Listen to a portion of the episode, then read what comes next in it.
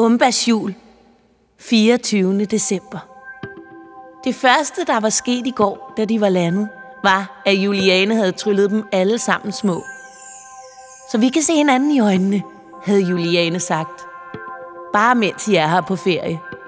Og de voksne havde grinet som små børn, da de så sig selv skrumpe ind.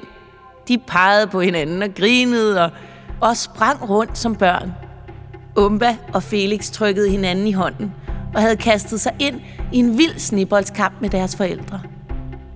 Så blev det endelig juleaften, og alt var perfekt. Udenfor dryssede julesneen så smukt, at det gjorde ondt i hjertet. Julepynten glimtede rundt omkring, der var ild i pejsen, og alle havde sovet så vidunderligt dejligt den nat. Lykkelige over at være genforenet, og glade for at have bekæmpet guldfeberen. Umba tænkte, at alting bare var helt perfekt. Men så afbrød en lille stemme hendes tanker. ja, unge dame, sagde Bartolin Fyrkat. Er vi så klar til den eksamen?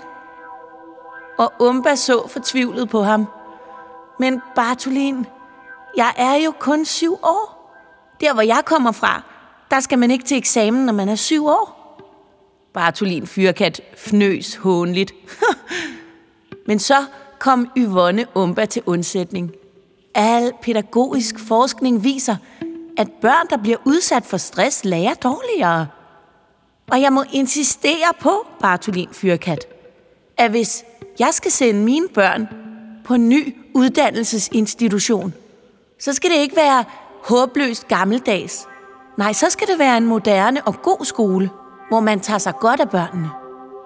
Bartolin kiggede målløs på hende. Han var ikke vant til at blive sagt imod. Men vi har gjort sådan her i flere hundrede år, dengang jeg var en dreng. Præcis, afbrød Yvonne ham. Flere hundrede år. Med andre ord, Bartolin, så er det håbløst forældet. Nu skal der andre boller på suppen, sagde Yvonne. Bartolin så helt forelsket på hende. Han kunne vist godt lide skrabe damer. Og så sagde Yvonne, at hun ville gerne lige kaste et blik på den skole, og eksamen, det kunne der i hvert fald ikke blive noget af. Og så gik de sammen hen over den knitrende sne, mens de diskuterede, for så at forsvinde ind af den store dør til Nissernes Akademi. Umba grinede lidt for sig selv. Men så blev hun pludselig simpelthen så ked af det. Hun satte sig ned, lige hvor hun stod, og begyndte at græde. Hendes mor og far kom hen til hende. Jamen, Umba, skat, hvad er der galt? Og Umba sagde, at det havde været lidt hårdt det hele, og at nu var det endelig juleaften, og så havde hun ikke en eneste gave at give, for hun havde haft alt for travlt, og det bedste hun vidste var at give gaver til jul. Jamen, søde skat, sagde Madame Tønnesen. Så er det da godt, at du er på Grønland. Og her står overlærer Madame Tønnesen, som underviser ved Nissernes Akademi i glæden ved at give et lille trylleri. Kom, sagde hun. Nu skal jeg vise dig julemandens værksted. Det er det bedste sted på hele jorden. Og Umba sprang op. Julemandens værksted, selvfølgelig. Må jeg tage mormor med? Hun elsker alt, hvad der er kreativt. Skal vi ikke tage alle med, sagde Madame Tønnesen. Og så gik de alle sammen over i de store strålende haller. Der var alt. Der var et syværksted, et træværksted, et metalsløjtværksted.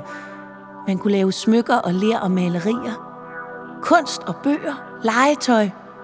Og rundt i hallerne vimsede hundredvis af glade og spændte nisser. Juleaften var kulminationen på deres store arbejde. Hele december havde de lavet gaver til alle børnene, og nu skulle de bare pakkes ind. Så der var masser af tid til at hjælpe Umba og Felix og deres familier. Og de var så kreative, at det var en fryd. De sad hemmelighedsfulde ved hver deres lille bord og lavede de fineste små personlige gaver. Og da alle pakkerne var pakket ind og den sidste sløjfe bundet, blev de hentet af en nisse, som sagde, at nu ville julemanden gerne invitere på gløk og æbleskiver, inden det hele gik løs. Og så sad de rundt om det smukkeste julebord, man kan forestille sig, og spiste æbleskiver og drak gløk og talte om alt, hvad der var sket. De fortalte om sneværet i skolegården, om oversvømmelsen og den røde bil. Og Umba spurgte Rebellia, hvordan det kan være, at hun var dukket op dengang. Og Rebellia fortalte, at det var fordi hun havde været så misundelig over alt det juleaspirant halløj. At hun bare gerne ville være med. At hun bare gerne ville hjælpe. Men at det hele var gået så frygtelig galt. Og Lurifax nissen rystede på hovedet og sagde, Ja, Rebellia, det er fordi, du havde valgt den forkerte paryk, at du blev afsløret. Ja, du har meget at lære. Og Juliane slog højtidligt på glasset og sagde, Ja, Rebellia, du har meget at lære, men du skal nok nå det alt sammen. For vi vil gerne spørge dig, om vi må have den ære at optage dig på Nissernes Akademi. Og så overrakte hun Rebellia en strålende rød nissehue. Og Rebellia smilede fra det ene øre til det andet, og tårerne flød ned over hendes kinder. Glædestårer, der vaskede alt det dårlige væk. Og hun satte nissehuen på hovedet og sagde, tak, tusind, tusind tak. Hvor er jeg glad. Og de klappede alle sammen. Rebellia stillede sig op. Hun kunne ikke lade være med at danse en lille dans. Woohoo! Juliane kiggede alvorligt på Umba og Felix. Og hvad med jer, kære børn? Har I taget jeres beslutning? Ja, sagde Umba. Jeg bliver hjemme hos min mor og far i den her omgang. Ja, sagde Felix, det gør jeg også. Nu har jeg endelig fået dem tilbage. Udmærket, sagde Juliane. Men husk, i er altid velkommen. Og hvis I har brug for os, så har I den magiske gave, I fik til juletræsfesten.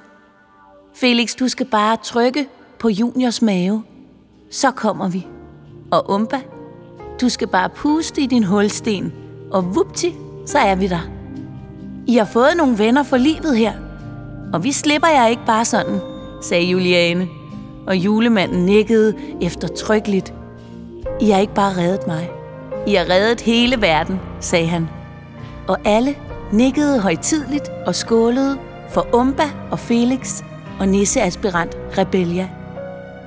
Men nu må vi hellere se at komme afsted, sagde julemanden. Vi har en lang aften foran os. Og børnene kiggede forventningsfulde på ham. De skulle med ud i kanen og dele julegaver ud. Selvfølgelig skulle de det. Og det blev en nat, de aldrig glemmer. De fløj afsted over himlen og delte gaver ud til alle verdens børn. Nisser fra Nissernes Verdensliga tog imod med højlydt jubel rundt over hele verden. De var inde med en lille gave til alle deres klassekammerater, som jublede og vinkede, og de råbte, vi ses efter ferien!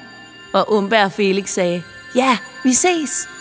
Da de endelig sluttede af på Grønland igen med at dele gaver ud til deres egen familie, sænkede julefreden sig, og Umba sagde, så endte det hele godt alligevel. De fik den dejligste julemad, og kys og kram og flere kys og kram. Og så faldt de udmattede i søvn på et tæppe foran pejsen med prop og king og bo, mens de voksne sad og snakkede i baggrunden. Her slutter det sidste afsnit af Umbas jul. Vi er så glade og taknemmelige for, at I har lyttet med, og vi håber, I får en rigtig, rigtig dejlig jul. Mange kærlige hilsner, Solvej og Katrine.